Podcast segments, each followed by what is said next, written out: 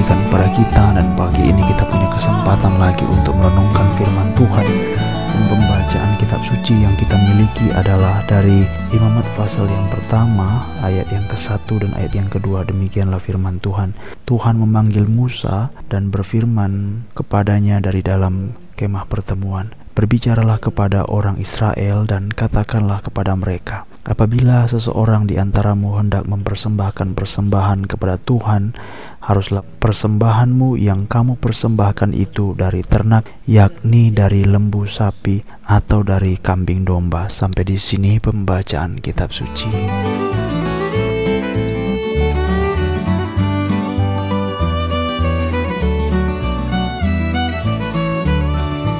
Umat-umat yang Tuhan kasihi. Waktu kita memikirkan atau merenungkan kitab imamat, maka hal yang harus kita ingat, ini adalah bagian yang terus berkelanjutan dari kitab kejadian, kitab keluaran, lalu kitab imamat. Jadi ini merupakan bagian yang tidak boleh terputus dan kita memahami ini sebagai kitab yang terus-menerus akan bergerak sehingga kitab Imamat ini tidak kita pandang sebagai satu kitab yang menjemukan. Di mana bagian yang berkesinambungan tersebut, maka bagian ini adalah bagaimana Allah berdiam bersama-sama dengan umatnya. Jadi sejak pertama Tuhan sudah mengatakan kepada Abraham, olehmu semua bangsa akan mendapat berkat dalam kejadian pasal 12. Dalam pasal yang sama maka terjadilah kelaparan dan Abraham harus pergi ke Mesir dan di situ adalah interaksi yang nampak bahwa Abraham itu akan menjadi berkat bagi banyak bangsa. Mesir itu bukan bangsa Israel, Mesir itu bangsa lain. Tetapi bagi Tuhan di mata Allah Abraham pun harus menjadi berkat bagi orang Mesir. Jadi ini terus berkela berkelanjutan, berkesinambungan, sehingga berkat dan janji dan panggilan yang diberikan Tuhan kepada Abraham terus berkembang, bertumbuh dari keluarga menjadi satu bangsa. Tetapi bangsa ini pun adalah bangsa yang diperbudak di Mesir, dan Tuhan memanggil mereka keluar di Mesir untuk beribadah di padang gurun sampai nanti masuk ke tanah perjanjian. Maka kitab keluaran selesai. Dalam kitab keluaran, bagian yang terakhir diceritakan adalah tentang pembuatan kemah suci. Kalau kita baca dalam kitab keluaran pasal yang ketiga 35 maka di sana diceritakan bagaimana Tuhan memerintahkan kepada mereka membuat kemah suci. Jadi dalam pasal 35 ada persembahan khusus untuk mendirikan kemah suci. Pasal 35 yang keempat, berkatalah Musa kepada segenap jemaat Israel, inilah firman yang diperintahkan Tuhan bunyinya, ambillah bagi Tuhan persembahan khusus dari barang kepunyaanmu. Setiap orang yang terdorong hatinya harus membawa sebagai persembahan khusus kepada Tuhan emas, perak, tembaga dan seterusnya. Jadi Tuhan sudah memerintahkan pada Musa dan Musa menyampaikan pada orang Israel supaya mereka menyiapkan, mengumpulkan semua persembahan di mana itu adalah harta, benda, material-material yang mereka terima waktu mereka keluar dari Mesir. Orang Mesir memberikan dengan sukarela karena pada waktu itu mereka sudah disiapkan Tuhan untuk pergi dari tanah Mesir, dibebaskan dari tanah Mesir dan akan beribadah kepada Allah dan pembuatan kemah suci pada waktu kemah suci itu dibuat pada bulan yang pertama tahun yang kedua maka itu adalah waktu di mana kemah suci itu sudah selesai dan didedikasikan kepada Allah. Maka dalam Keluaran pasal 40 ayat yang ke-34, lalu awan itu menutupi kemah pertemuan dan kemuliaan Tuhan memenuhi kemah suci sehingga Musa tidak dapat masuk ke dalam kemah pertemuan, sebab awan itu hinggap di atas kemah itu dan kemuliaan Tuhan memenuhi kemah suci. Saudara bandingkan Keluaran pasal 40 ayat 34 35 bagian terakhir dalam kitab Keluaran dengan imamat pasal yang pertama. Jadi kitab Keluaran ditutup dengan kemuliaan Tuhan menutupi kemah pertemuan sehingga Musa tidak dapat masuk ke dalam kemah pertemuan.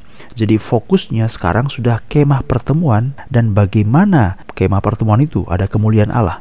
Fokusnya adalah kemah suci, kemah pertemuan. Dan bagaimana dengan kemah pertemuan? Musa tidak bisa masuk ke sana kecuali Imamat pasal 1. Tuhan memanggil Musa dan berfirman kepadanya dari dalam kemah pertemuan. Masuklah Musa. Jadi saudara dikasih Tuhan waktu kita membaca kitab keluaran, kitab imamat ini terus akan berlangsung berjalan dari kitab kejadian kepada kitab keluaran. Kitab kejadian berakhir dengan Yusuf yang di tanah Mesir. Lalu kitab keluaran dimulai dengan orang Israel yang dipanggil dari tanah Mesir. Dari 70 orang yang berangkat ke Mesir lalu menjadi satu bangsa yang besar dan dipanggil keluar dan kitab keluaran ditutup dengan kemuliaan Tuhan di kemah suci dan Musa tidak bisa masuk ke kemah suci tapi Imam pasal 1 Tuhan dengan kemuliaannya itu dia memanggil masuklah dari sini kita bisa pelajari anugerah Allah keselamatan Allah kasih karunia dari Allah. Kalau bukan karena Allah, maka manusia tidak bisa berbuat apa-apa. Di luar aku, kata Tuhan Yesus, kamu tidak bisa berbuat apa-apa. Jadi kalau bukan karena Allah yang memanggil Musa, kalau bukan Allah yang berkemurahan untuk mengatakan pada Musa, mari masuklah, Musa tidak bisa masuk. Dan kalau kita membaca kitab imamat, ini bukan hanya membicarakan tentang kasih karunia Allah, Allah yang ingin berdiam bersama dengan umat-umatnya. Sepanjang kitab keluaran kita sudah tahu itu, bahwa orang Israel di bawah untuk masuk beribadah kepada Allah. Kata Musa kepada Firaun, izinkan umatku pergi supaya beribadah kepadaku. Izinkan umatku pergi supaya mereka beribadah di padang gurun. Dan itu benar-benar digenapi. Tuhan membawa orang Israel ke gunung Sinai. Dari gunung Sinai mereka ada pertemuan dengan Allah. Tuhan dari sorga turun ke atas gunung itu. Tetapi pada waktu kejadian pasal 35, 40 dan seterusnya, maka kita temukan bahwa Tuhan sekarang sudah berdiam, makin turun, merendahkan dirinya. Untuk ngapain? Immanuel, Allah bersama dengan umatnya. Jadi pada waktu kita membaca kitab imamat, pembukanya adalah Tuhan memanggil Musa. Kalau bukan karena anugerah Allah, tidak ada seorang pun yang dapat menghampiri Allah. Kalau bukan karena anugerah Allah, kesempatan Allah, Allah yang menyingkapkan dirinya, tidak ada orang yang kenal Tuhan. Jadi bukan manusia yang cari Tuhan, tapi Allah yang cari manusia. Bukan manusia dengan kekuatannya untuk berjumpa dengan Tuhan, tapi anugerah yang diberikan Allah lah yang membuat kita untuk mencari Dia. Jadi kita mencari bukan dengan kekuatan, kita mencari dengan bukan dengan kehebatan, tapi kita terus mohon anugerah dan belas kasihan Tuhan. Itu sebabnya pada waktu ada waktu-waktu di mana kita merasa sangat lemah, ada waktu-waktu di mana kita merasa sangat undur, ada waktu-waktu di mana kita merasa sangat tidak mampu.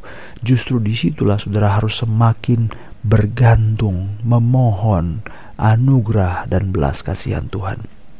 Keluaran pasal 40 bagian yang terakhir, kemuliaan Tuhan memenuhi kemah pertemuan. Musa tidak bisa masuk, tapi imamat pasal 1, Tuhan memanggil Musa dari dalam kemah pertemuan. Tuhan berbicara kepada Musa supaya apa yang disampaikan Tuhan ini disampaikan lagi kepada orang Israel. Itulah permulaan kitab imamat, anugerah daripada Allah. Kemudian pada waktu kita membicarakan kitab imamat, kita sudah masukkan beberapa elemen-elemen unsur-unsur Allah yang ingin berdiam bersama dengan umatnya. Tapi prinsip yang ingin ditekankan dalam kitab imamat adalah bahwa pada waktu Allah berdiam bersama dengan umatnya ada harga ada konsekuensi yang tidak boleh dibuang dilupakan. Yaitu apa? Kekudusan Sekali lagi, waktu Allah berdiam bersama dengan umatnya, waktu kemuliaan Allah dinyatakan, ada prinsip yang tidak boleh lupa. Ini prinsip yang tidak boleh diabaikan. Allah sudah begitu merendahkan dirinya untuk bersama-sama dengan kita. Tetapi ada requirements, ada persyaratan, ada elemen, ada hal yang tidak boleh dibuang, yaitu apa? Kekudusan. Jadi kalau Allah menyatakan kemuliaannya, maka itu harus dengan kekudusan. Bukan saja kekudusan Allah, tetapi kekudusan umat-umatnya. Bukan hanya kekudusan umat-umatnya, tapi kekudusan daripada tempat yang ada. Itu sebabnya namanya kemah suci. Kemah itu harus suci. Semua orang yang melayani harus suci. Imam-imam harus suci.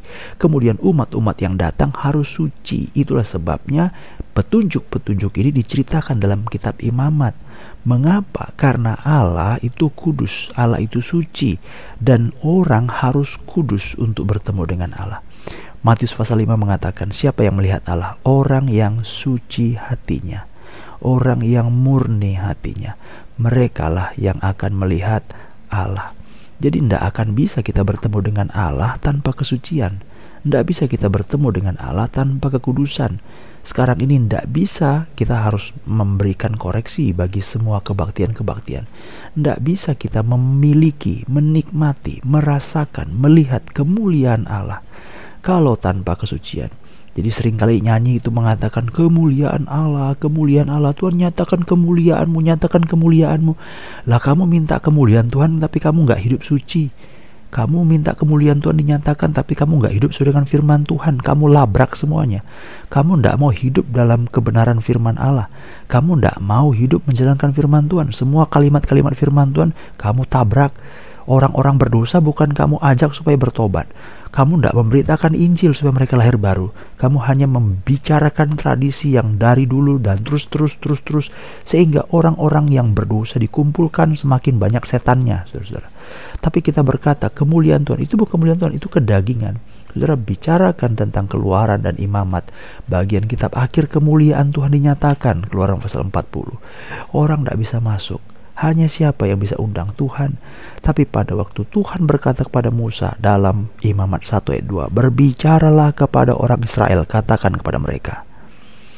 Berbicaralah kepada orang Israel, katakan kepada mereka. Ini bukan diskon habis. Ini bukan Allah merendahkan diri lalu Allah ada harganya. Seperti harga banting cuci gudang, bukan. Walaupun Allah merendahkan dirinya, walaupun Allah ingin berdiam bersama dengan murid-muridnya, hanya oleh anugerah Tuhan Musa bisa masuk ke tempat yang suci ini. Tuhan berkata apa? Berbicaralah kepada orang Israel dan katakan kepada mereka, apabila seseorang di antaramu hendak mempersembahkan persembahan kepada Tuhan, haruslah, tidak boleh tidak, haruslah, bukan harus persembahannya, tetapi jenis persembahannya. Haruslah persembahanmu yang kamu persembahkan itu dari ternak, bukan binatang liar, tapi ternak, bukan tangkapan di tengah jalan, tapi ternak yang memang kamu persiapkan.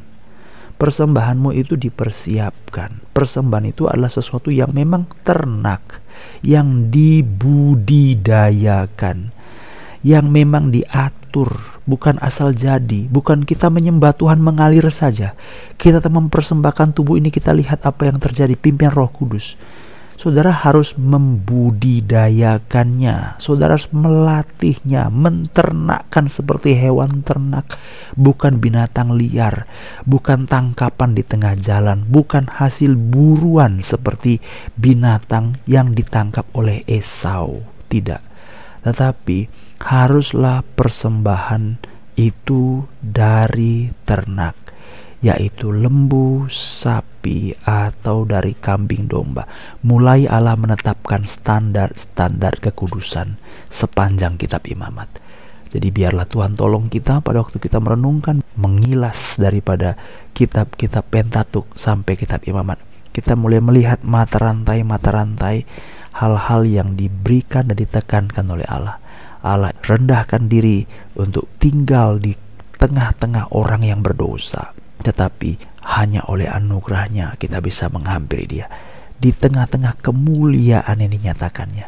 Dia mengundang, dia memanggil, itulah anugerahnya.